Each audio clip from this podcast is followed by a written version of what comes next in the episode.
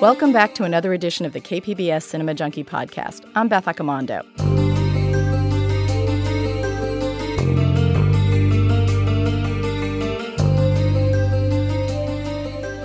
Today, we're going to look at a documentary that has just been completed but is still in the fundraising stages. And I have two of the filmmakers here. The documentary is called 1948 Creation and Catastrophe. It was an, uh, a feeling of creation. The feeling of you have a state of your own, a Jewish state. Oh, no one can, no one have ever lived such a situation. It was the only time I remember in my life that I really seen a total happiness. I mean, everyone was dancing and everyone was happy. In the declaration of the state, I was not happy. I did not dance, yes, and I said it will be trouble. It will be trouble, and it, it became trouble. A people without land for a land without people. So they wanted to give the Jews a land because they didn't have land. But the problem is that the land they gave them had people. It was inhabited by Palestinians for thousands of years. One of the filmmakers is a former KPBS employee who is Andy Trimlett. Hi, Andy. Good to see you. And the other filmmaker is Ahlam Muhtaseb. Welcome. Thank you for having me. So, first of all, for a documentary like this, I'm always curious what drew you to this topic? What what is your background and, and kind of how did you come to this? Uh, I'm a professor of communication studies and I teach mainly me, uh, media studies actually at California State University San Bernardino. And I started working on this project as part of my field research. And I was doing a study on Palestinian refugees' narratives of diaspora and the creation of collective identity in diaspora among Palestinian refugees. So I was doing the field work in the refugee camps in Syria and Lebanon. And I started in 2006. And it's like long-term project. Then I met Andy in 2007 in an anti-war peace rally, I guess and uh, we got introduced by one of our mutual friends. And he had similar ideas. Part of my field work was to actually do my own little documentary with my you know limited skills because i took a social justice perspective and i wanted to give voice to those refugees after i finished my my field work and i published it. And then andy knew about that and got intrigued. He said you know we could probably join forces and do something that is about the refugees, but bigger than that, you know, to talk about 1948. And I let him tell you why 1948, why tell the story of 1948. So I got my master's degree in Middle East studies after graduating from right here at San Diego State University with a bachelor's in international security and conflict resolution. It's like the longest t- title ever. And then I wanted to get my master's in Middle East studies at the University of Washington. And I studied the Middle East for a couple years and looked a lot at the Israeli Palestinian conflict. But really, if I'm going to be honest with you, I didn't understand the Israeli Palestinian conflict even after I graduated. It didn't it didn't click for me. I knew a lot of the facts and figures and the history and and the dates and the people, but overall I didn't connect the dots. It didn't make sense until after I graduated I started looking into the year 1948. And once I understood what happened then, everything else started to fall into place. I mean, basically, the, the picture of 1948 is one group of people comes into Palestine and forces another group of people off the land, the people who lived there already. And that actually that process is continuing to this day. And and once you understand that, everything else starts to make sense. The the wall starts to make sense that they're building. The home demolitions, the forcing people off of their land, everything falls into place and, and, and it stops being this conflict of, oh, those people have been fighting for thousands of years and they they're just crazy and they just kill each other because that's who they are. And it's you it, it's you start to realize what is actually going on and you can make sense of the conflict today. And I figured if I had gone through a graduate program and still didn't didn't that didn't click for me, how could a regular person who who hadn't studied this um, ever make sense of the conflict? And so I decided somebody had to make a documentary about this, and well, I guess it turned out to be me. And I found out that Ahlam was going to Lebanon to do um, interviews in the refugee camps, and I was like, "Oh, well, what kind of camera are you using?" so then we we jumped on this together and um, have combined forces and have been doing lots of work since then. well, and Andy, what got you interested in Middle East studies? Uh, I don't have any personal connection to anything in the Middle East. Basically, I got my, my bachelor's in international security and I, I wanted to do a master's degree. And one of my professors said, uh, you know, don't don't get a master's in something general like um, international relations. If, if you're just going to get a master's, go for, go for something specific like an area studies. And really, I just kind of picked Middle East you know, like it wasn't a region I had any special interest in. It just sounded neat. Um, I also applied to programs in Asian study, like you know, East Asian studies, and and and I got into the program and I I just fell in love with it and and I'm fascinated by it. And then when I was in school, I was really shocked at the difference between what I was learning in school about the region and what I would read in the newspaper or or hear on the radio or you know see on, on the internet about you know the news like it seemed like I was learning about two different worlds and I felt like someone had to start making a an effort to change that and and to show the stuff that I you know the information I was learning about the history that I was learning about that that was an essential component to make sense of it all.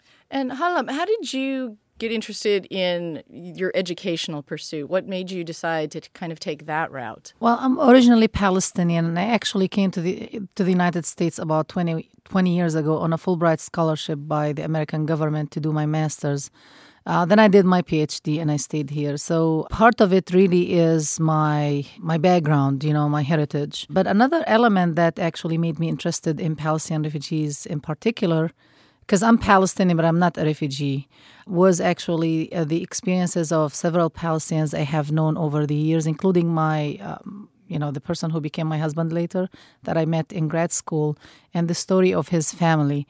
I guess I was lucky. I felt I was lucky because my family decided to never leave their homeland, even if that meant death.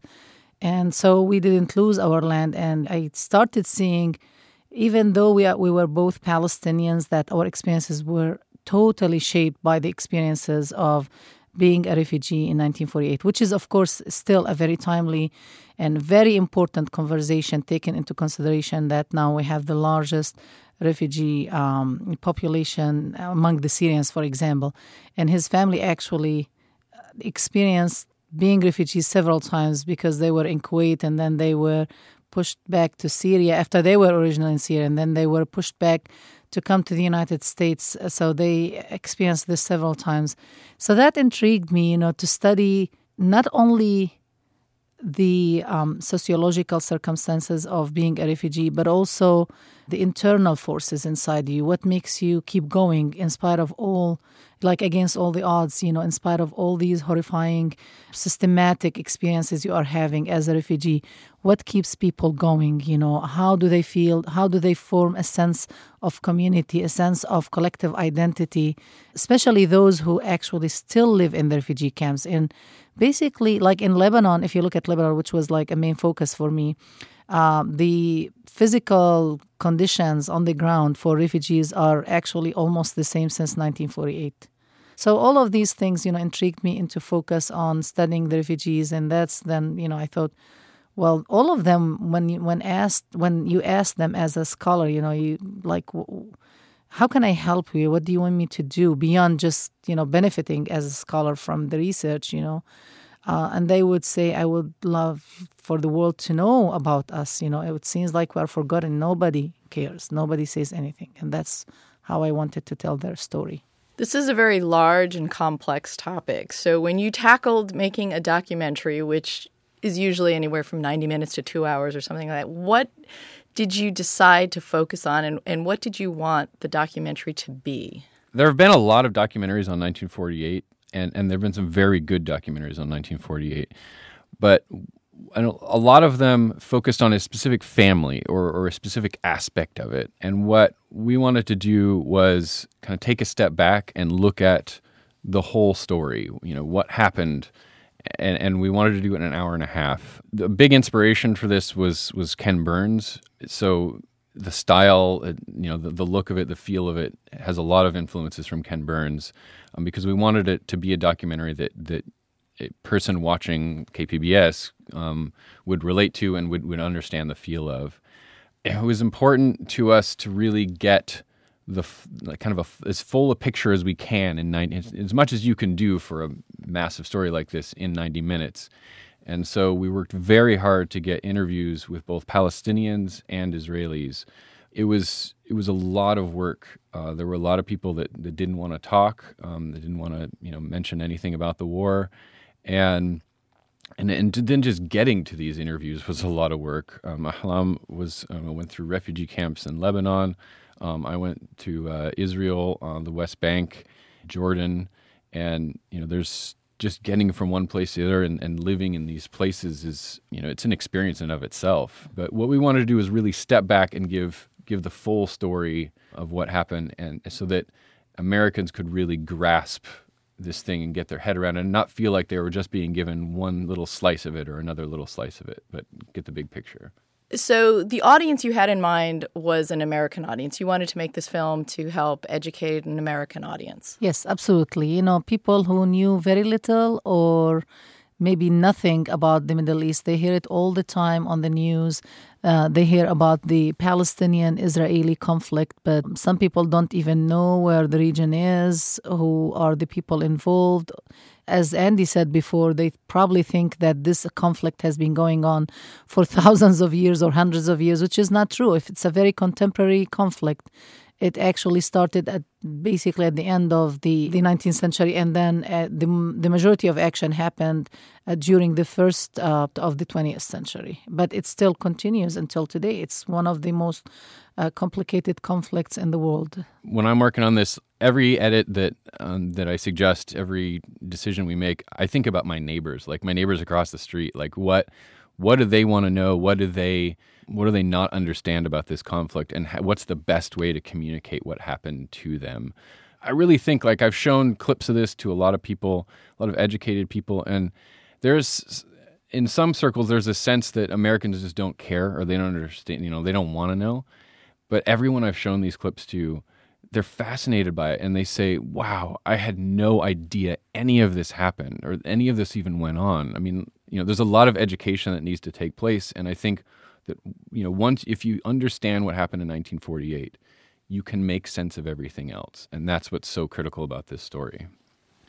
Uh, and I think Andy and I make the perfect couple to really partners to do uh, this kind of work because Andy is just a white, you know, young American male who as he said, doesn't have any relation to the Middle East. So he brings in that important element of reminding me always how an average American might actually think about something we are doing, right? And I bring, of course, my historical roots. You know, um, I actually was born and lived most of my life in historical Palestine under Israeli occupation, and I speak the language. I'm multilingual, but you know, Arabic is my native language, and especially with, uh, and I speak also some Hebrew. So that kind of like combination between someone who lived the experience, and so it, it's a very good balance actually between the two of us. I thought, you know. So, this is a complex issue. We need to start somewhere. One of the early scenes in the film deals with something that was called Plan D. So, explain what that is and who we're going to hear from in the film. This is this happens early in the war. Uh, backtrack a little bit. When you say early in the war, for people who may not know what war we're talking about, Let, us do a little quick. Let's, G- do let's a recap little quick on history. setup. Yes. okay, so do this as fast as I can. 19th century, there are um, Jews across Europe and Russia who are being horribly persecuted in all manners of uh, in all manners in all ways in society. So they come up with this idea that let's get out of Europe and Russia and let's go find a place that we can be safe in, that we can have our own place that we can call our own. And and the place they chose was Palestine. And the movement was that that started this all was called Zionism.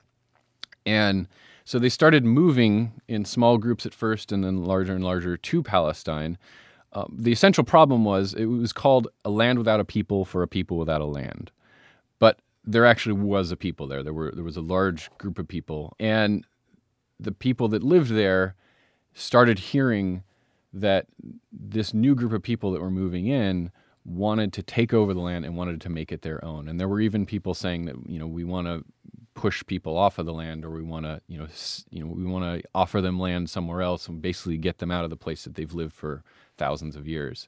And that eventually turned into conflict and it went back and forth. The British ended up taking over Palestine at the end of World War One, and the British government declared their support for the Zionist movement in the Balfour Declaration.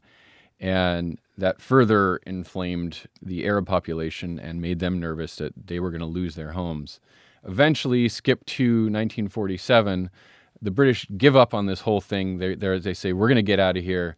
You deal with it and to the UN and to the United, the newly formed United Nations came up with the plan to let's split Palestine in two. We'll give part of it to the Jews and part of it to the Arabs. Unfortunately, the part they gave to basically they gave vastly more land to the Jewish side than the Arab side, and there were a large number of Arabs who lived in what was to become the Jewish state. And the Arabs basically that ended up in conflict as everyone expected. So it started off sort of messy for the first few months, and then around about uh, April, the Israelis went on the or the it was actually the Jews at the time. They weren't they weren't the Israelis until the state was founded in May. The Jewish state or, or state-like entity implemented Plan D, or also known as the Hebrew name Plan Dalet. and this plan is argued over fiercely by by historians to this day, and some historians declare it the you know this is a master plan for the ethnic cleansing of Palestine.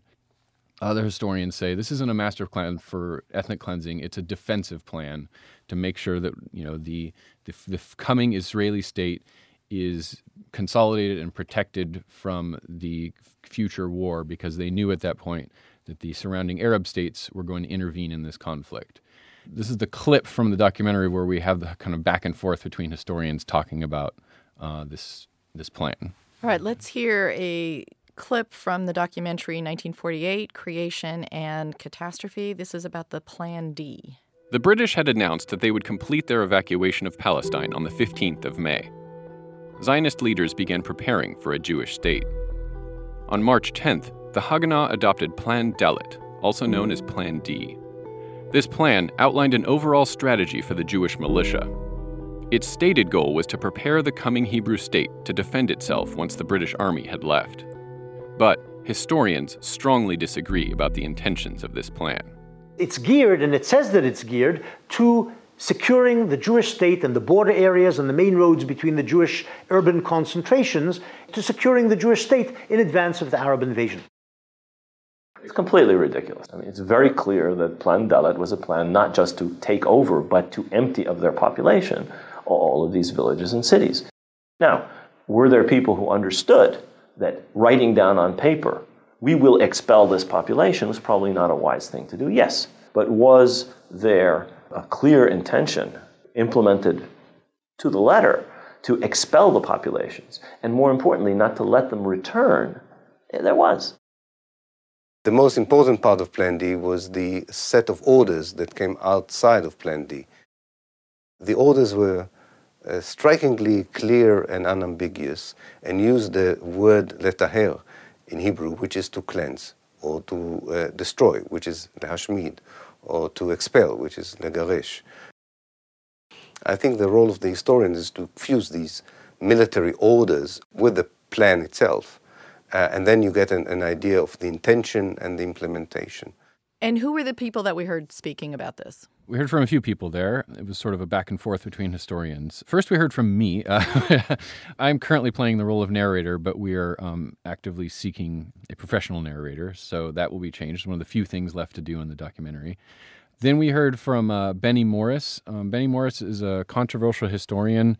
He's an Israeli he's uncovered a, a massive amount of uh, information on uh, on what happened in 1948. He's gone through probably more documents than anybody in the Israeli archives, and so in a way, he's he's extremely valuable to historians uh, of the conflict.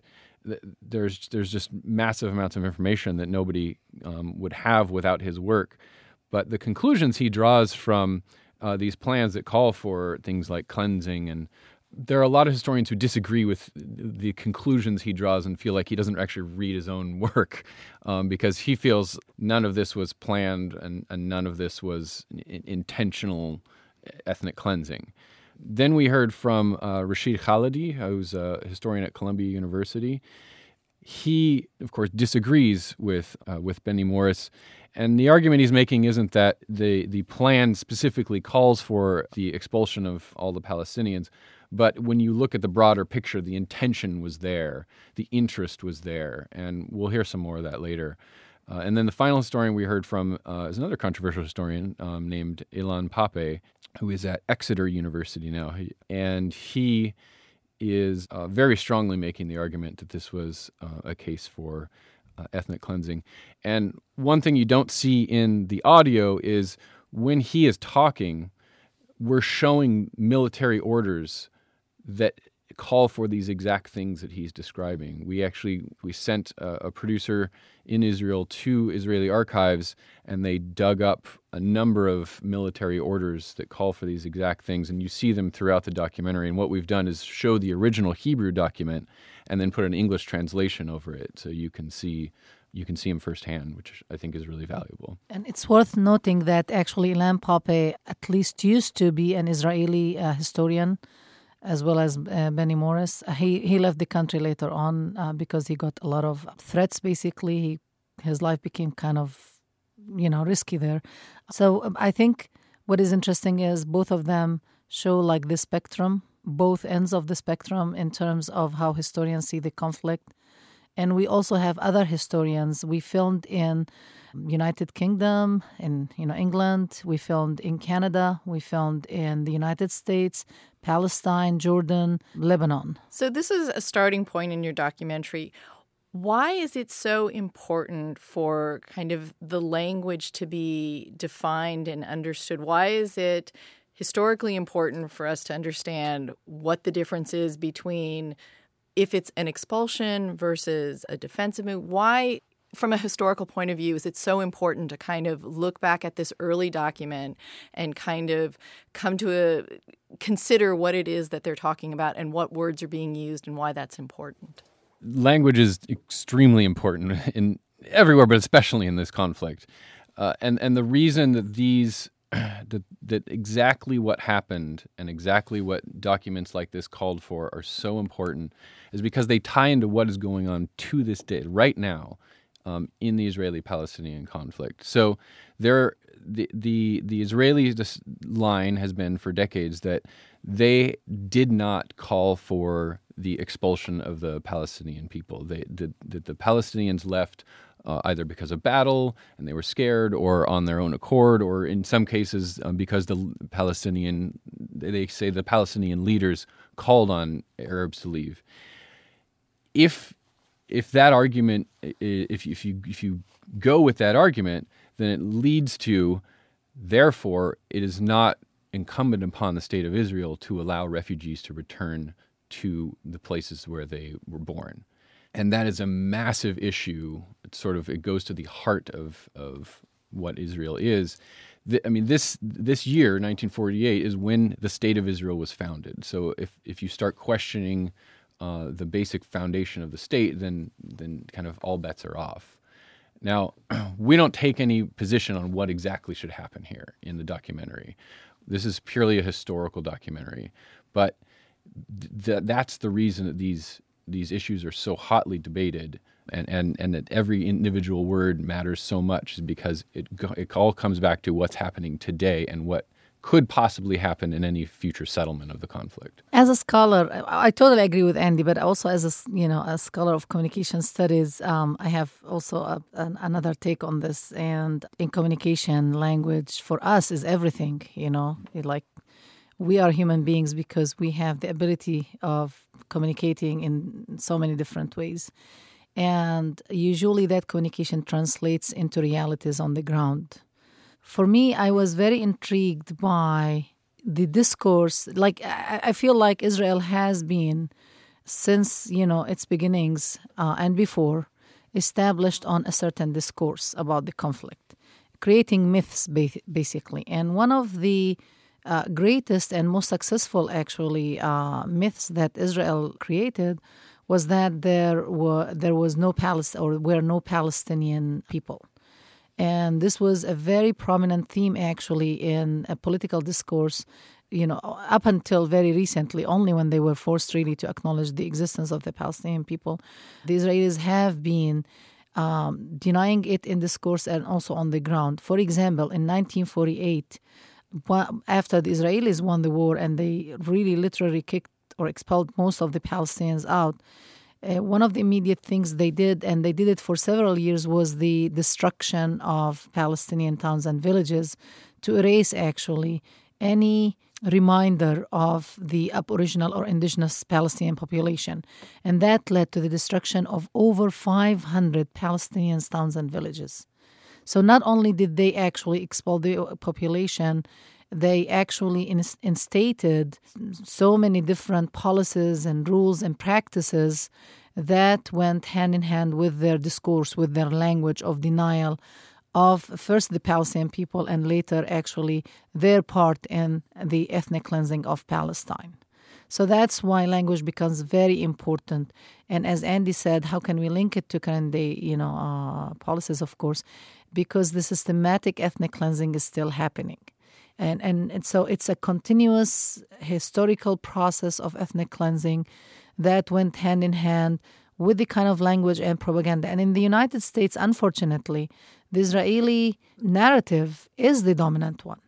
It's very dominant. I mean, it's very rare to find in mainstream media in the United States any voices representing uh, the Palestinian narrative. Um, you would find it very different in Europe for sure, but not in the United States. So that's why language is very important because it frames the whole narrative and the understanding of the American mind about what's going on in Palestine. Uh, let's hear another clip from the film that dovetails off of this. You, there's a scene where you have people talking about this notion of did the Palestinians run away or were they pushed out? So this is an interview I did with Mordechai Bar-On, who is a, a, famous Israeli historian, but he was also a company commander in the Haganah, which was the main Jewish militia um, in 1948. It's very interesting because there's this there's this conversation that we've already started talking about where eh, there's there's a historical argument that Benny Morris puts forward that that the Palestinians weren't chased out, they weren't pushed out of their homes, that they the battles were happening nearby. They saw the shooting, they saw the explosions, and they ran away, and, and that's why they left. And Mordechai Bar-On makes. He, I, am just going to play his argument for you. He, he, he counters this argument, um, and here we go. I think that when we talk about the refugee problem, it is not so much important whether we chase them or away. It's not their fault that they wanted to run away after the sin and the fear of war. Every citizen would run away. So it was not that they deserted their home. They did not deserve. They were forced to leave because of the war. And in those places where they didn't know, didn't do it, we chased them out, like in Lod and Ramleh. You have to, to understand that, for instance, the Jewish villages were spread all over the country, from the Negev to the Galil. You wanted to be connected, to, to make them one unit. But of course, everyone wanted to get more, uh, more land.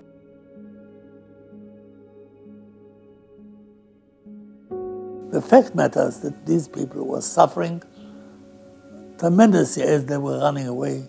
Thirst and hunger, and in the great heat, children were abandoned.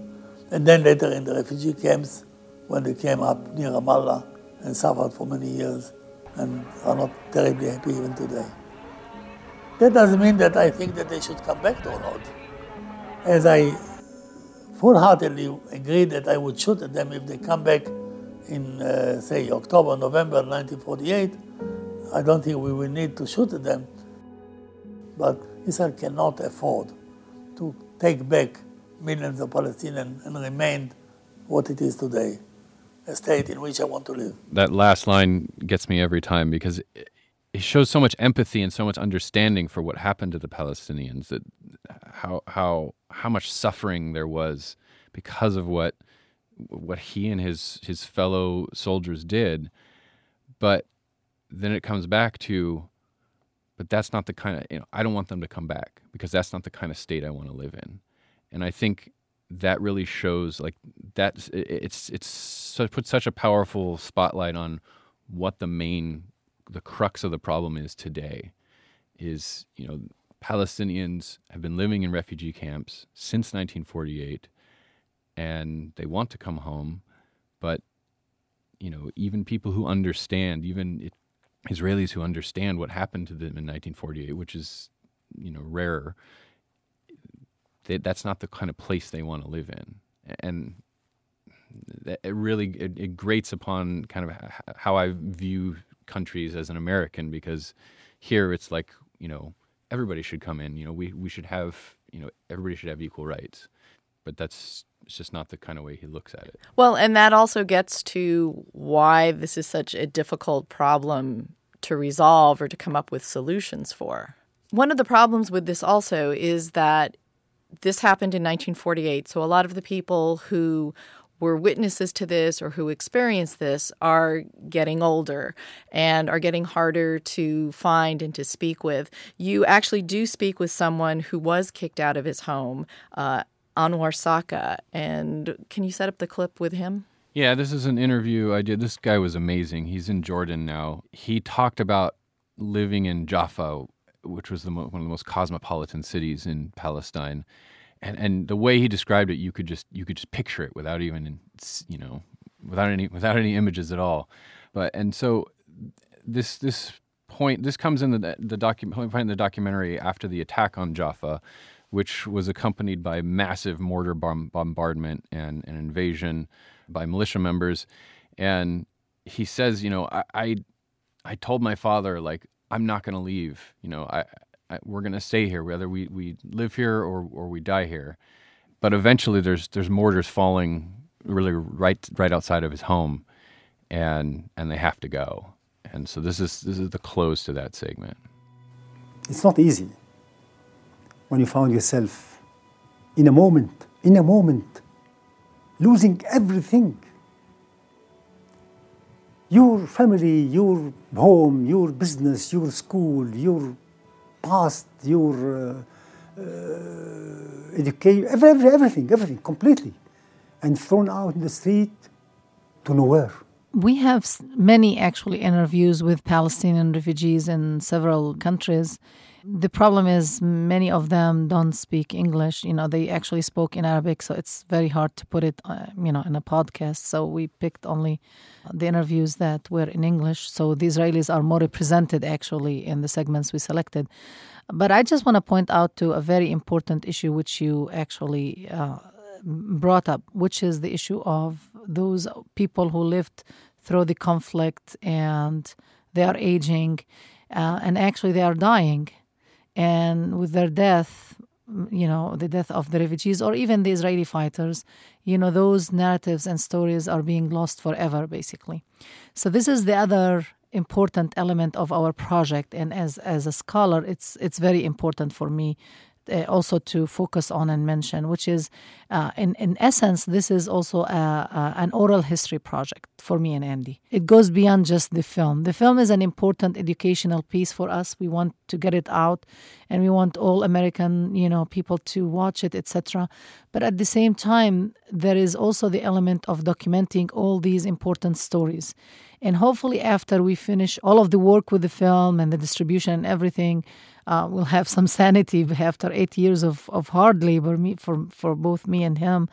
Uh, we will have the chance to put everything on, like clean all these interviews and put them on our website and put more materials and interactive uh, maps and, and other things. And from a filmmaking point of view, how difficult was it for you to get these interviews? This would require traveling for you and also getting people to open up about things that perhaps they weren't that willing to or that it was too painful to revisit? Absolutely. Uh, it, it, was it was sort of different getting interviews with Palestinians and Israelis. So the, the Palestinians, many of them, were very much willing and, and almost demanded to share their story. Uh, there were some that had shared their story so many times with so many filmmakers that and never seen anything come of it that they were sort of jaded. But in general, most of them really wanted to share their story. So it was more just a matter of connecting with people in in refugee camps or with refugee organizations and finding those people and finding the people who could best tell the story. We did like 90 interviews for this and only I'm only about a third of them appear in the documentary. So we picked we picked the best, you know, the people who most capture the story and can best connect with an audience. With the Israeli side, um, I actually hired a couple, three different producers, and and they were, and then I did work on my own, calling people and and emailing people, and and they had a hard time. The the answer that most they most often received was, "We don't talk about this." And, and, there were so many people that were you know that were open to or that, that they would call and and they were veterans and and they said this isn't something that we talk about and it was only just through months and months of work and calling everyone we knew and, and everyone they knew that we were able to get about a dozen interviews with Israelis. Later on, Ahlam, and she can tell this story, uh, met through a great story a, um, um, a man who uh, survived the massacre at Deir Yassin, which is the most infamous massacre of the war? Well, uh, first I want to say that I, I'll give it to Andy because without Andy, we wouldn't have gotten any Israeli interviews, basically. Okay, I have to give some like logistical uh, background. So I'm originally Palestinian. I'm an American citizen now, but I'm originally Palestinian who used to live in the West Bank of Palestine, historical Palestine. So, in essence, Israel does not allow any Palestinian from the West Bank or Gaza to travel to you know proper Israel, you know what is what is considered now inside the Green Line, which is like the borders between the West Bank, uh, Gaza, and Israel. Uh, number one, it would have been impossible for me to actually have access to Israeli interviewees, and that's why Andy was very important. That's why I said we are a very unique like perfect um, you know partners to do this work and the second obstacle would be you know for me as a palestinian Israelis wouldn't even talk to me. I mean, they wouldn't have opened up or said any of the things they told Andy. The fact that he's an American, you know, white male, you know, who, who did that work made a difference, you know, in, in the way they interacted with him and opened up for him. Um, and especially that he used uh, Israeli producers, so that was also helpful, especially in terms of you know translation and everything. Now, for the interview, I met this older old man. You know, we were basically in in protest. You know, in in the summer of 2014, and I've seen him several times coming to the protest. You know, with his aging wife, who seemed to be in a very bad health actually. But he was like kind of insistent on number one coming to the protests uh, when when Israel was shelling Gaza, and also it seemed like he wanted his wife to get out and meet people. Uh, was very caring, very nice man and I was intrigued. Like I kept on seeing him, uh, you know, almost every week for you know um, for a month or a couple of months maybe. And then I went and I asked him like, "Hi, my name is this. I'm you know originally Palestinian." He said, "Yeah, me too." And I said, "Where are you from originally?" He said, "I'm from Deir Yassin." And as Andy said, Deir Yassin is the town that witnessed the worst. Well, it's not probably not the worst, but um, in terms of what actually happened, the killing and the massacre itself, but the impact of the massacre. It was the massacre that was highly exaggerated by the Israelis and helped in driving out many, many Palestinians uh, who were very scared. So I was, I kind of froze. I was like, from Deir Yassin, Yassin in Palestine? And he said, yes. And I was like, May I ask you, were you in Deir Yassin when the massacre happened? He said, Yes, I was seven years old. And I was shocked. Like, we tried to find survivors from Deir Yassin, me and Andy. We couldn't find them in Palestine or Lebanon or, you know, any of these countries. But I was shocked to find someone in San Diego, actually. So I said, you know, we're working on this documentary. Do you mind if we interview you? He said, I don't mind, but I'm very busy with my wife. You know, I take I'm the only one who takes care of her, blah blah. But why don't you interview my brother? And I was like, you have a brother here? And he said, yes, in uh, Escondido.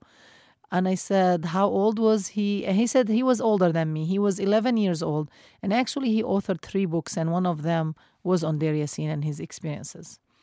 And I think that's probably now, Andy and I consider that the most fascina- fascinating interview we have in the documentary. This person has just the weirdest story you could ever hear because he was 11, hopping from one place to the other while the massacre was going on, trying to escape. And every time he would actually witness another brutal killing. A total of, I think, 12 or 13 different people were killed in front of him in totally different ways. And that, of course, came after we, Andy and I decided we wanted to just do the post production and finish the film. And that took us back, you know, like eight months in just following up and fact checking that specific story because it, it became one of the most important elements. And, and that led, of course, to another important interview we have, which is one of the, the one the officer he talked about, Gihon, who actually was ordered to go and clean up the mess in Deir Yassin. Was a village of 800 people. I mean, it's like the size of Potrero. And 110 of them were killed in the massacre. Um, it's been, you know, it, it, was 1948 when this took place. There's not a lot of them left. And I'm just happened to walk by and meet one on the street in San Diego. Like, I mean, what are the chances? It was like we we had to do another interview, and we did this, and it was it was so amazing. And then we realized, well, if we're gonna have this is gonna be one of the most powerful interviews in the documentary. This is gonna blow people away. Um, and I'd love to share a clip with you, but it's all in Arabic, so it'd be very hard to work on the podcast. I said, okay, well, we have we have to get an Israeli who was there too, and there weren't there are not a lot of Israelis who were there in the first place, and there are not a lot of Israelis um, that we even who we don't know who was there. But I made a list of a few that were. The first one turned out he was he was so sick that he couldn't speak. The second one said, "I've already written a book on this. I'm not talking to anyone else ever again about it. So just read my book." Um, and the third one said yes, and he was a Haganah intelligence officer. He was at Deir and uh, was reporting on it before and afterwards, and then was asked to go clean it up, clean up the mess, basically. And that's this. That's a clip here. After the attack, the Haganah sent men to cover up the atrocities. They came to me and gave me a platoon of soldiers and soldiers and uh, told me go there and make order. And so I came there and I was shuddering because I see how the uh, dead were strewn and they were eating uh, sandwiches with uh, marmalade. For some time I couldn't eat marmalade after that. And then I told them, look here, I'm going to fire and shoot and kill you if you don't clean this up. And so they made graves and buried them, and a few they threw in a well, and um, everything was apparently clean. And then everything looked uh, peaceful. Every time I hear that clip, I'm just stunned that he used the word peaceful to describe what it looked like after cleaning up a massacre. What role did this massacre play in this timeline that you're looking at in 1948? So the massacre took place on April 9th. After the massacre happened, the, the news of it spread like wildfire, partially intentionally uh, on the Jewish side. And it terrified people heard reports of what happened there and it terrified uh, uh, Arabs across um, the country. And in many cases, Jewish trucks would go around with loudspeakers saying, "If you don't leave, we're going to have a Deir Yassin here too. And many, many people, this was either the primary reason they left. Um, they told us, like when we said, we never brought up Yassin in interviews, but many interviews we would say, So why did you leave? And the first words out of their mouth were Yassin. If it wasn't, then when, when the Jewish forces or later the Israeli forces showed up at, at their village, that's this is what they would be thinking of. They would be thinking of Yassin and, and it would cause them to leave. And also, uh, the Israelis made sure that they actually exaggerate the massacre and, and, and publicize it. Uh, for example, the following day, they held a press conference, those fighters actually, Uh, and it's reported in uh, it was reported in many media outlets, including the New York Times. The New York Times ran actually a story uh, about the massacre based on the press conference that those Israeli fighters had, you know, or you know, members of the Haganah. And it's interesting if you read the the news article in the New York Times, they describe how they were talking about the massacre over tea and cookies. That's actually in the original article of the New York Times. And during that press conference, they made sure they doubled the number, or actually more than doubled the number, of the Palestinians who were killed. So the Palestinians killed were estimated between 97 and 106, around those numbers, or 110 like there are still disagreements on the actual number you know but uh, what they reported was 253 um, as being killed in that massacre. And that was an intentional publicizing and they even exaggerated the horrors they did you know the things they did to the population.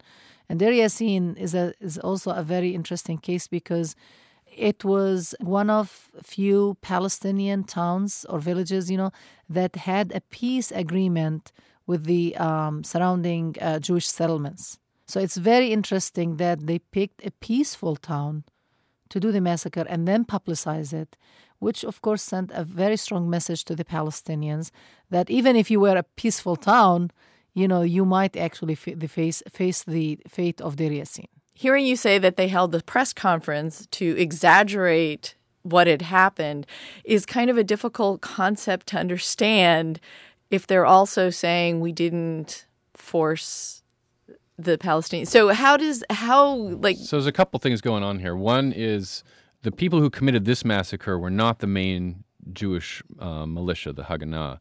Uh, the people who committed this massacre were the Irgun and Lehi, um, also known as the Stern Gang.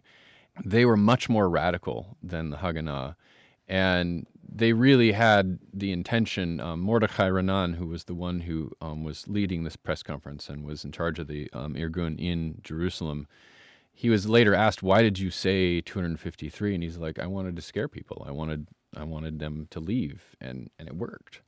And so it it was the much more radical um, end of the spectrum was holding this press conference, and and they were condemned by the Haganah, although the Haganah was um, somewhat implicated in the massacre itself because they essentially allowed the attack to happen.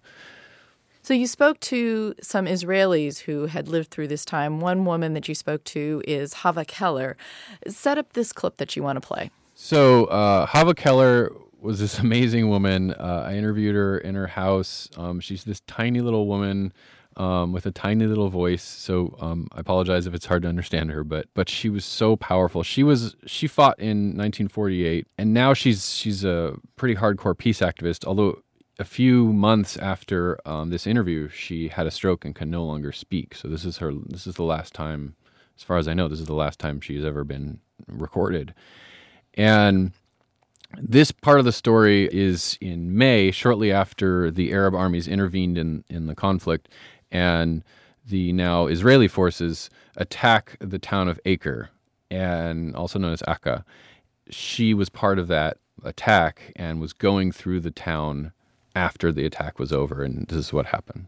We went and we were moving around this village, Akka, and the door was open, and we entered.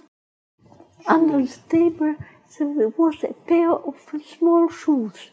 They were eating and then somebody told them to go away quickly. He didn't have time to put on the shoes of the baby. This part of the war, I have seen it the first time. This war is not a war of soldiers, it was it's a war of people, of children. And I started crying. The child needs his shoes. We need to, to send the shoes to the child. Where can, can he be?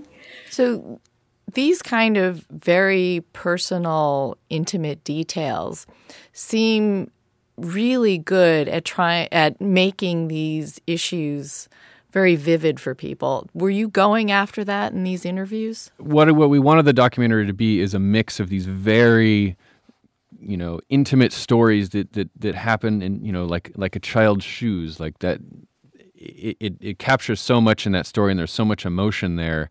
And, and it was sort of a moment of realization for, for Hava Keller, like of what she had gotten herself into and then move back and kind of give you the big picture. So we want you to be able to connect with the people and connect with the stories, but also understand on a large scale how this plays into the story of a whole. So we, the, the, documentary kind of goes back and forth between giving you the big picture and and then getting very close in on on some of the events like like what Hava just described.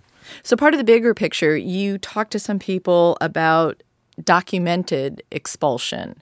So, who were the people you spoke to about that? Ah, okay. So, there's one place where, where historians almost universally agree, and which is very rare in this in this conflict, uh, that there was an expulsion, and that was in Ramla and Lydda. And we show the military orders that were issued for the expulsion of both towns. We interviewed several people who were there at the time, both Israelis and Palestinians. It's a really this is one of our most powerful segments because it, it kind of captures the whole crux of, of 1948 in, in one moment. When we reached the segment on uh, Ramle and Lydda, we found out that the majority of our interviewees were actually Israelis. So we thought, darn it, we really need, um, you know, a Palestinian because we're talking about the expulsion of a whole two two big one of the biggest towns in in uh, Palestine at that time, and it was a total expulsion, and it was very well documented, so nobody could actually disagree on the expulsion part of those two towns. But we, so we needed someone who lived through the expulsion of the whole towns.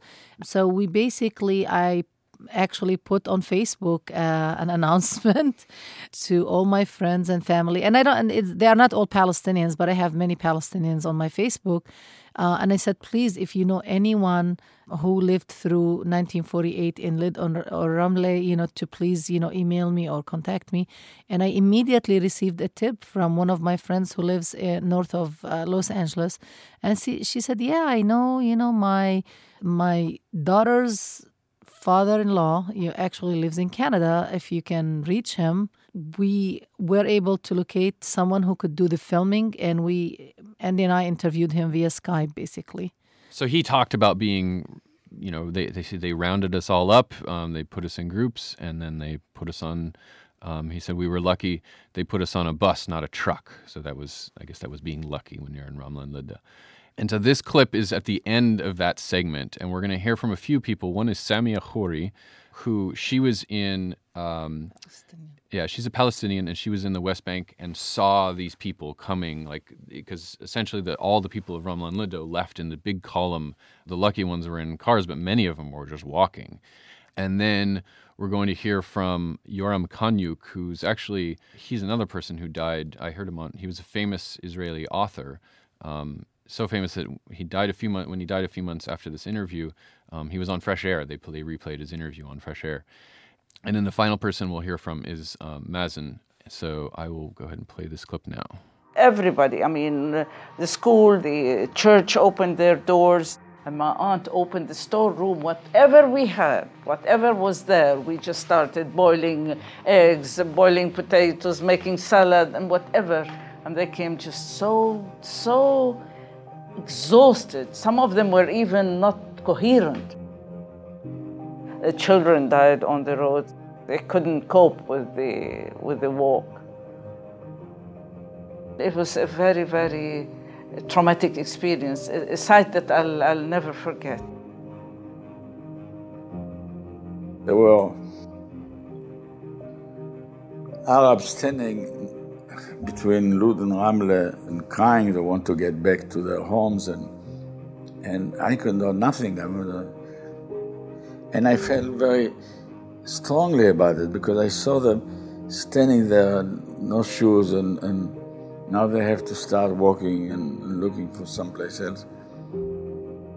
Then came the night, and at night, I don't know how many, 15 or 16 or maybe 10, I can't remember, trucks full of people that just came on the ship from the Holocaust. And they took over the town in five minutes. And so the whole tragedy was there in, in one moment. Here are the Arabs who used to live there, and here people who come from, from the Auschwitz and Majdanek and all that, and they won. The one that took the city. And, and the Arabs had to go to Nablus and to Jenin and to. And it's not that it's right or wrong, but it's just a fact. Prior to the Israeli attack, 50 to 70,000 Arabs were living in Ramla and Lydda. Now, only hundreds remained. They took the elder member of the family. He was maybe at the time, maybe he was 70 years old. And the soldier took his wallet. I remember this very, very well. So, anyway, they took more than the wallet, they took everything. Actually, later um, we have another uh, Israeli interviewee who um, describes how this experience of seeing Arabs being driven out or expelled and also being robbed out of their positions, their money, wallets, etc. It, it dawned on him his experience as a very young boy when he was expelled by the Nazis and they were by the Seine River when actually one of the the um, you know uh, Nazi soldiers also robbed them of their positions and valuables. So he talks about this experience later on. I have to say that uh, Mazen Al Khairi, who speaks at the end uh, about his experience and how they stole their uh, positions, he shared with his with me a very rare collection of, of pictures that his family owned of their life before they were expelled. And I was just shocked or amazed maybe I, i'm not sure about my feelings. Their house was gorgeous like they lived in a mansion. They were a very rich family and his father was uh, the mayor of the city and i think his grandfather was also the mayor. And um, they had this amazing you know very comfortable life beautiful memories you know in those came out of those images and it's just horrifying to see in, in, in seconds basically they are transformed into refugees. And and, and th- that's the power of those stories also you know that kind of transformation from people who used to own land and property and live very nice life for something they did not like, like they did not do anything to really uh, deserve what happened to them and become refugees until today. And I'm glad you brought up pictures because uh, that's been a huge part of this project. We uh, we've literally spent years collecting photographs and archival film from dozens of different sources. We've we've actually found images that some of the historians that we've been working with um, have never seen before, and because we really wanted to make sure that every moment in this documentary w- was brought to life with with an image of what what happened there and we were all we've also been very careful you know when when we're showing Ramla and Lydda uh, when we're talking about it you're seeing images of Ramla and Lydda you're not just seeing images of some random Palestinian refugees from 1948 the the moments in this film where we're talking about a specific event we wanted to show that event or we wanted to show that place. And it's very difficult to find images for a lot of these uh, events because generally they're not popularize. But through years and years of work and working with various researchers in the U.S. and uh, in Israel, uh, we managed to collect.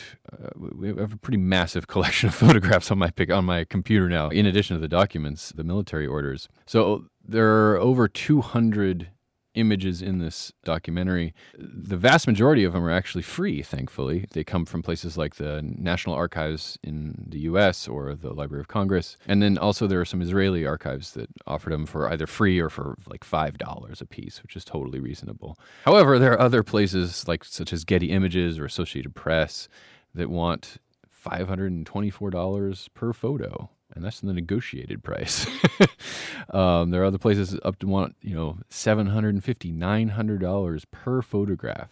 So we we've been making this documentary kind of very much a by hook or by crook. You know, I've been lugging my camera with my laptop and my all of my clothes and my tripod and my light kit all by myself across various countries.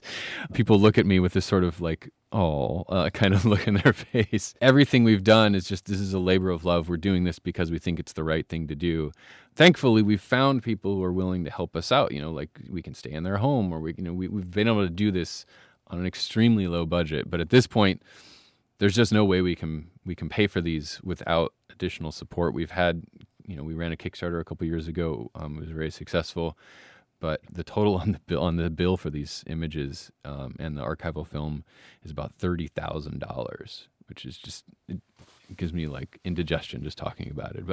But we are right now in the middle of fundraising for the project. So if you are interested in the project, please go to 1948movie.com slash support.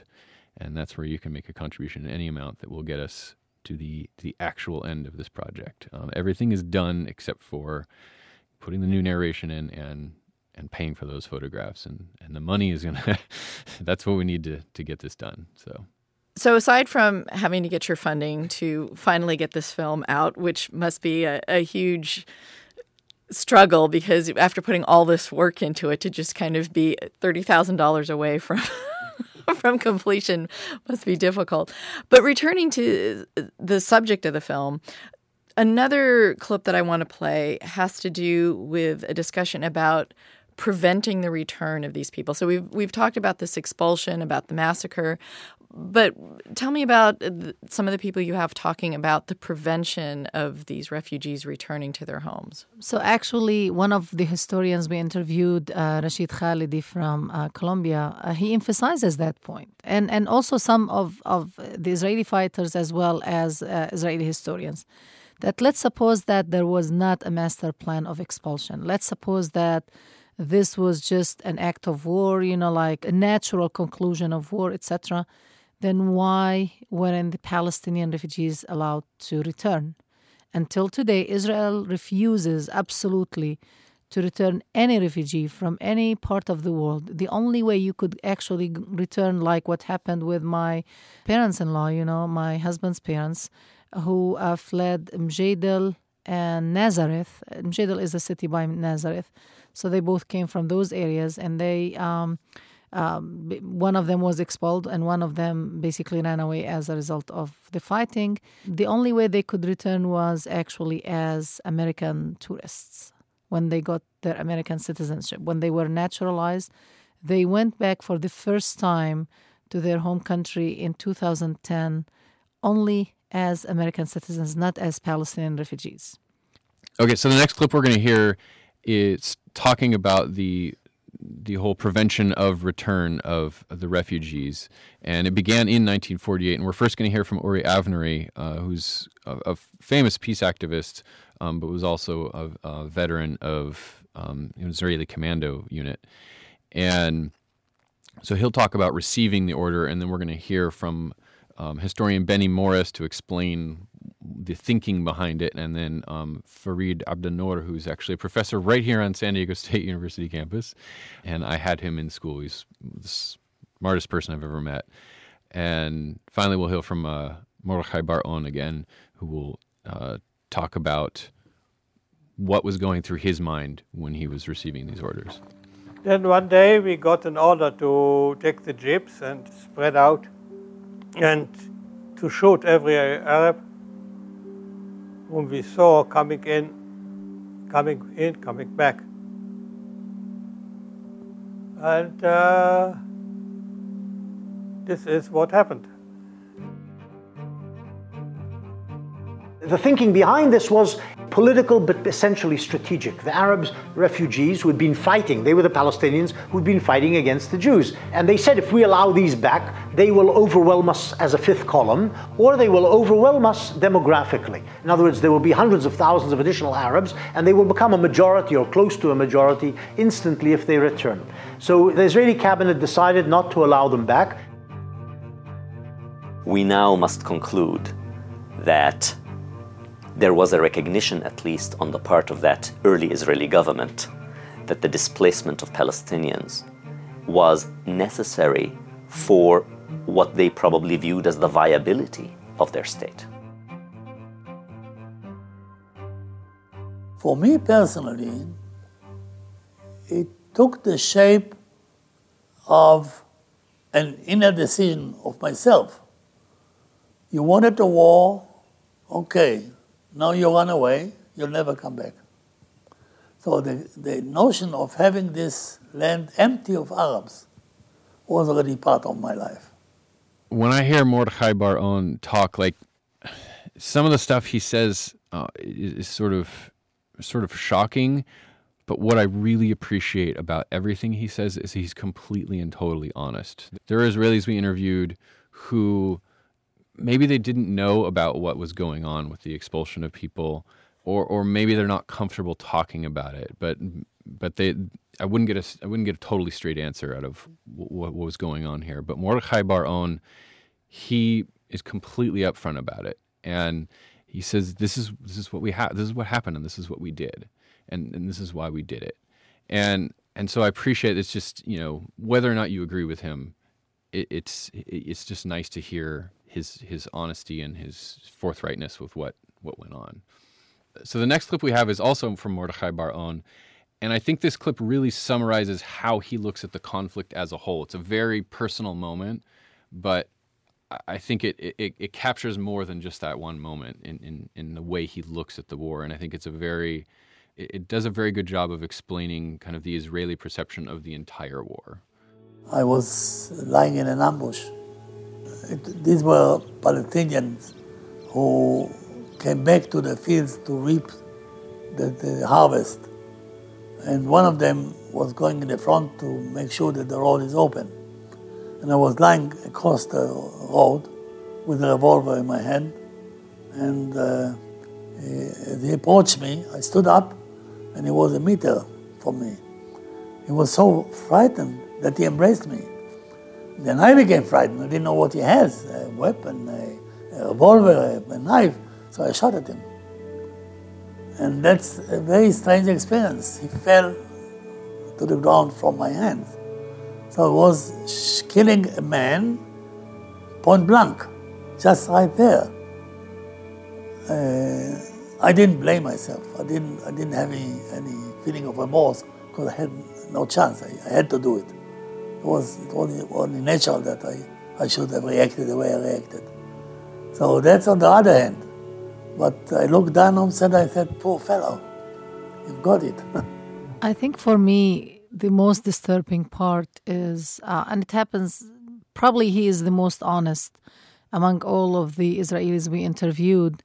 But at the same time, like it's so disturbing how people could actually end up justifying horrible things they've done and saying, I had to do it. He does not acknowledge the fact that in the first place, he was in an ambush, lying in an ambush to prevent Palestinians from returning to their homelands. So, like the contradiction in those statements are very, very disturbing for me to to listen to.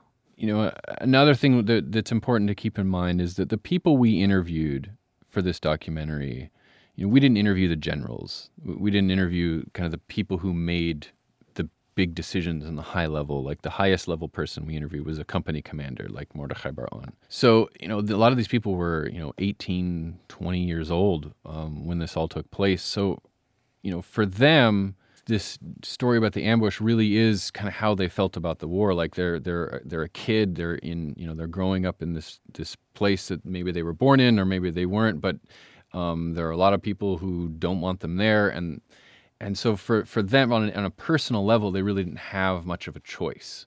You know, this this was a fight that kind of was brought to them by their you know by the people who ran the organiz- you know the Zionist organizations and kind of people way above them.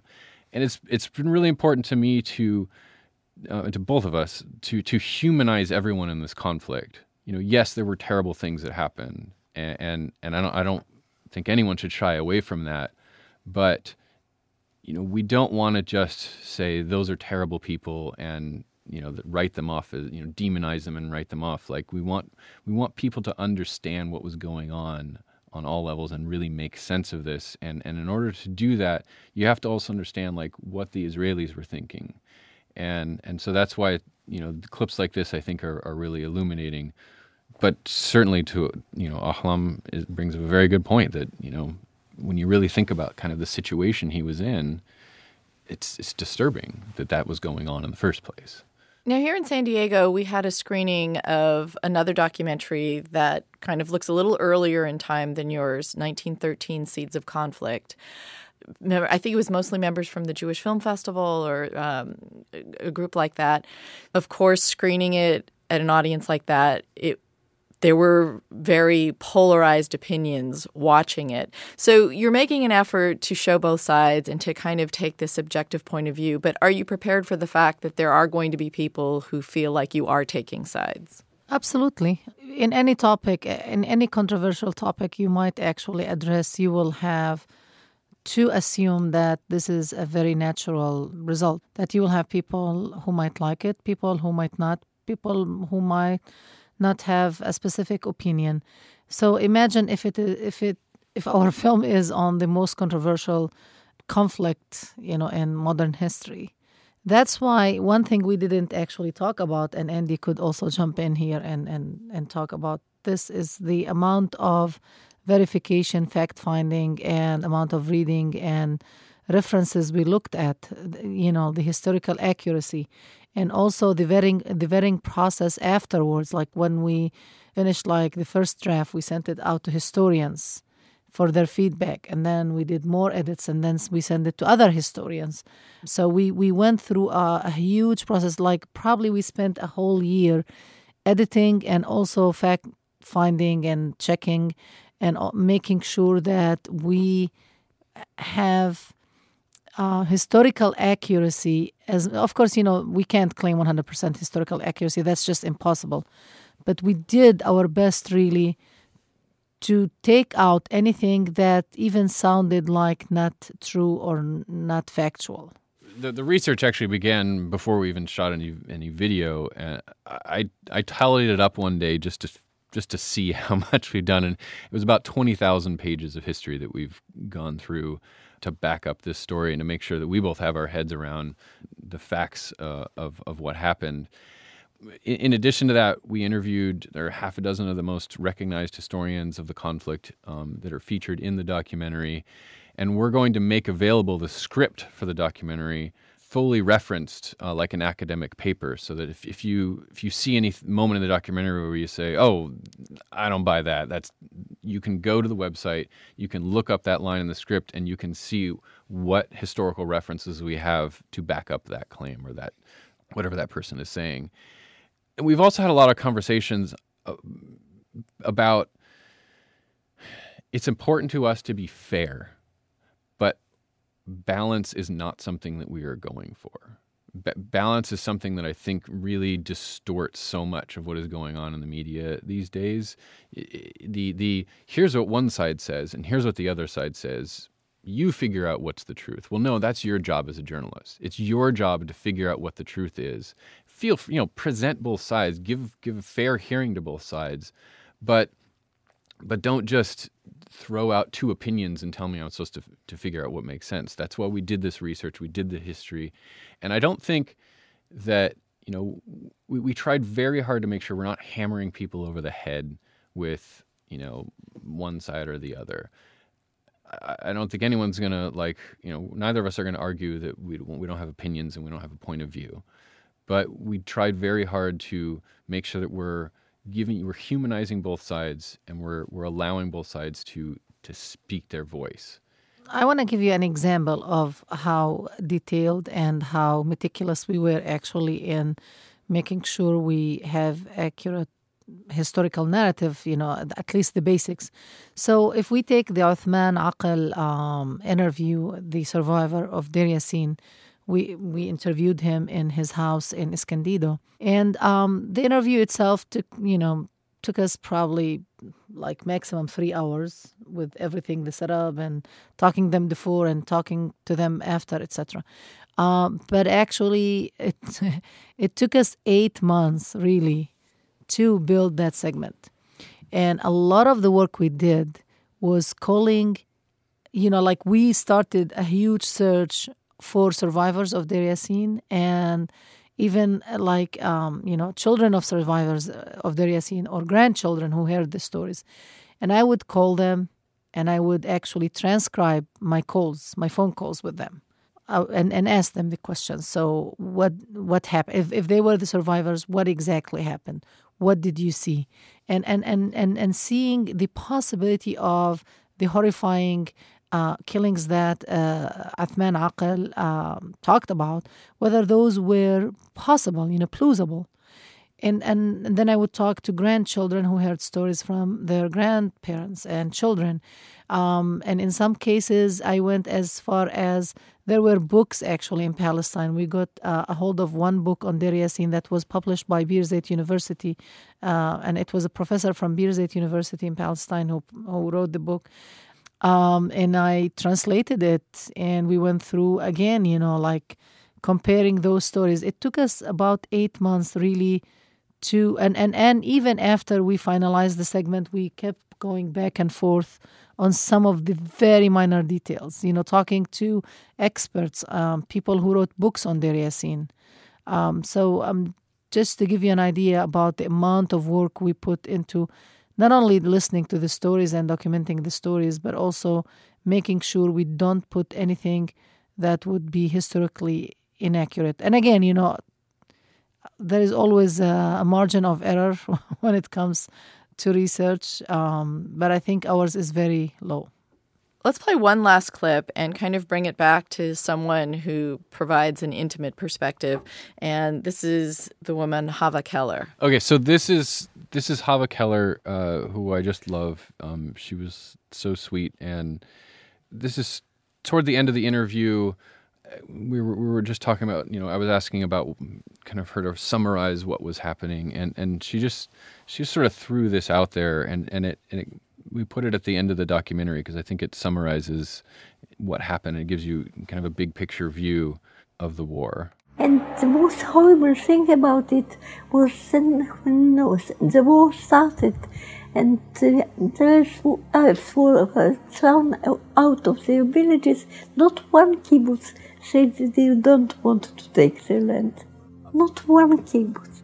Everybody was very happy to steal their land. And I think what's important to that clip, she she just said everybody was happy to steal their land, and, and you could you could feel this like disappointment because the people she's talking about, the the the kibbutzes, that you know these are people who aren't like they didn't come to Palestine to take it over. That wasn't what was in their mind when they came here. They came to Palestine to build this like utopian society, and it, it, they were very idealistic. They, you know, believed in like let's create a place where you know we can be free and we can, you know, we can create the kind of wonderful place we want to live in. And so those are the kind of ideals that they had. And then, but they ran up into this problem of there were already people living on the land that they wanted, and then to see those people with those great ideals turn to what she says, everybody was happy to steal their land. It's, it's I think it's just ultimately disappointing for her. So now that your film is about to be released into the world, what do you hope it accomplishes? If you're not taking a specific side, what are you hoping that your film can do? We hope that it will shed some light on a very dark spot in history, you know, a very dark era in history that created uh, a huge issue of injustice for the Palestinians.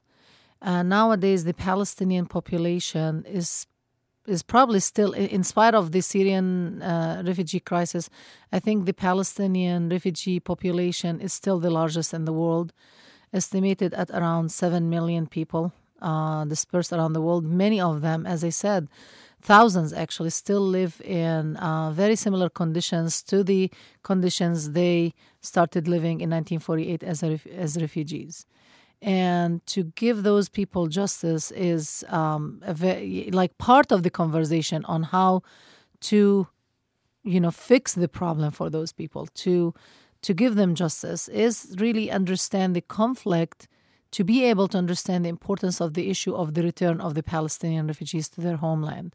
And of course compensation for all the years of living uh, refugee lives. It's an important aspect of finding uh, a just solution for the Palestinian-Israeli conflict. Without it, we, you know, without that understanding, we can't push for a just solution. It's it's very hard. As I said, you know, the Israeli narrative in the United States is the dominant narrative, and it excludes, of course, all that important history. It aims at actually kind of misinforming on the conflict and its consequences to maintain, you know, hegemony in in, in, in, in terms of finding the solutions of that conflict. I, I, I don't see how can Americans, for example, advocate for a just peace in the Middle East without understanding the roots of the conflict. They really have to understand it to push for a just uh, resolution. But also because the conflict is really maintained by our tax dollars as Americans. Israel gets every year billions of dollars in military aid and other types of aid from the US government, which comes really literally from our tax money. There are so many avenues, definitely, that instead of supporting war and conflict, uh, that does not help at all. If anything, it's just going to maintain the conflict. And that's why Americans really have to understand the root of the conflict and link it to what's going on today on the ground. So for me, I think most Americans, like in a sense, have given up on this conflict. They just look at it and they say, these people are crazy. They kill each other all the time. They've been doing this for thousands of years. There's nothing I could possibly do that would change that. And in fact, I don't even know what to do to, to change that. And in order to, like, there, we can't have any change in this. We in, in this conflict, we can't have any end to the violence on both sides unless people understand it. And America really is the big player in this subject. So that's that's why we're targeting people in America, and we think that education needs to happen in America. And you know, when you watch the news, you see you know bombs here, explosions there, people dead here, they never really explain the background of it. They never explain why any of this is happening. Maybe they'll go back a few weeks. Maybe if you're very lucky, every once in a while, you'll get back to 1967. But nobody ever goes back to 1948 and explains that seven to 800,000 Palestinians were forced from their homes. Eight out of every 10 Palestinian Arabs who lived in what became Israel were forced to leave. It, was essentially cleared of almost every um, Arab that, that lived in what became Israel and that's at the heart of this conflict. And, and if you if you can't wrap your head around that, if you don't have that information, you can't possibly make sense of anything that's going on right now. And if you can't make sense of anything that's going on right now, you don't even know where to start when you're asking for change. And so that's what this this documentary is about. It's about educating people about the core of this conflict, how it makes sense, and and then once people wrap their heads around it, then they can ask for change and they can they can know that what they can know what's happening on a daily basis today and use the context of 1948 to understand what's going on today. And it really does make a lot of things make a lot more sense. And then you can um, then you can demand change. So education is really the essential foundation of any call for change and that's what this documentary is about and one last time, if you want to give people a website where they can either get more information about your film so they can possibly see it on the big screen and also where they can support it. So, if you like our idea, if you like our documentary, please support us. Uh, you can go to 1948movie, one word, dot com slash support. And uh, it, it takes you literally a minute to donate. Thank you and it's the tax deductible. And you can also, uh, we're on Facebook, um, facebook.com slash 1948movie. Um, and you can find a trailer and some more information about the project at 1948movie.com. All right. Well, I want to thank you both very much for coming out and talking about your film. Thank you very much. thank you very much for having us. We appreciate it.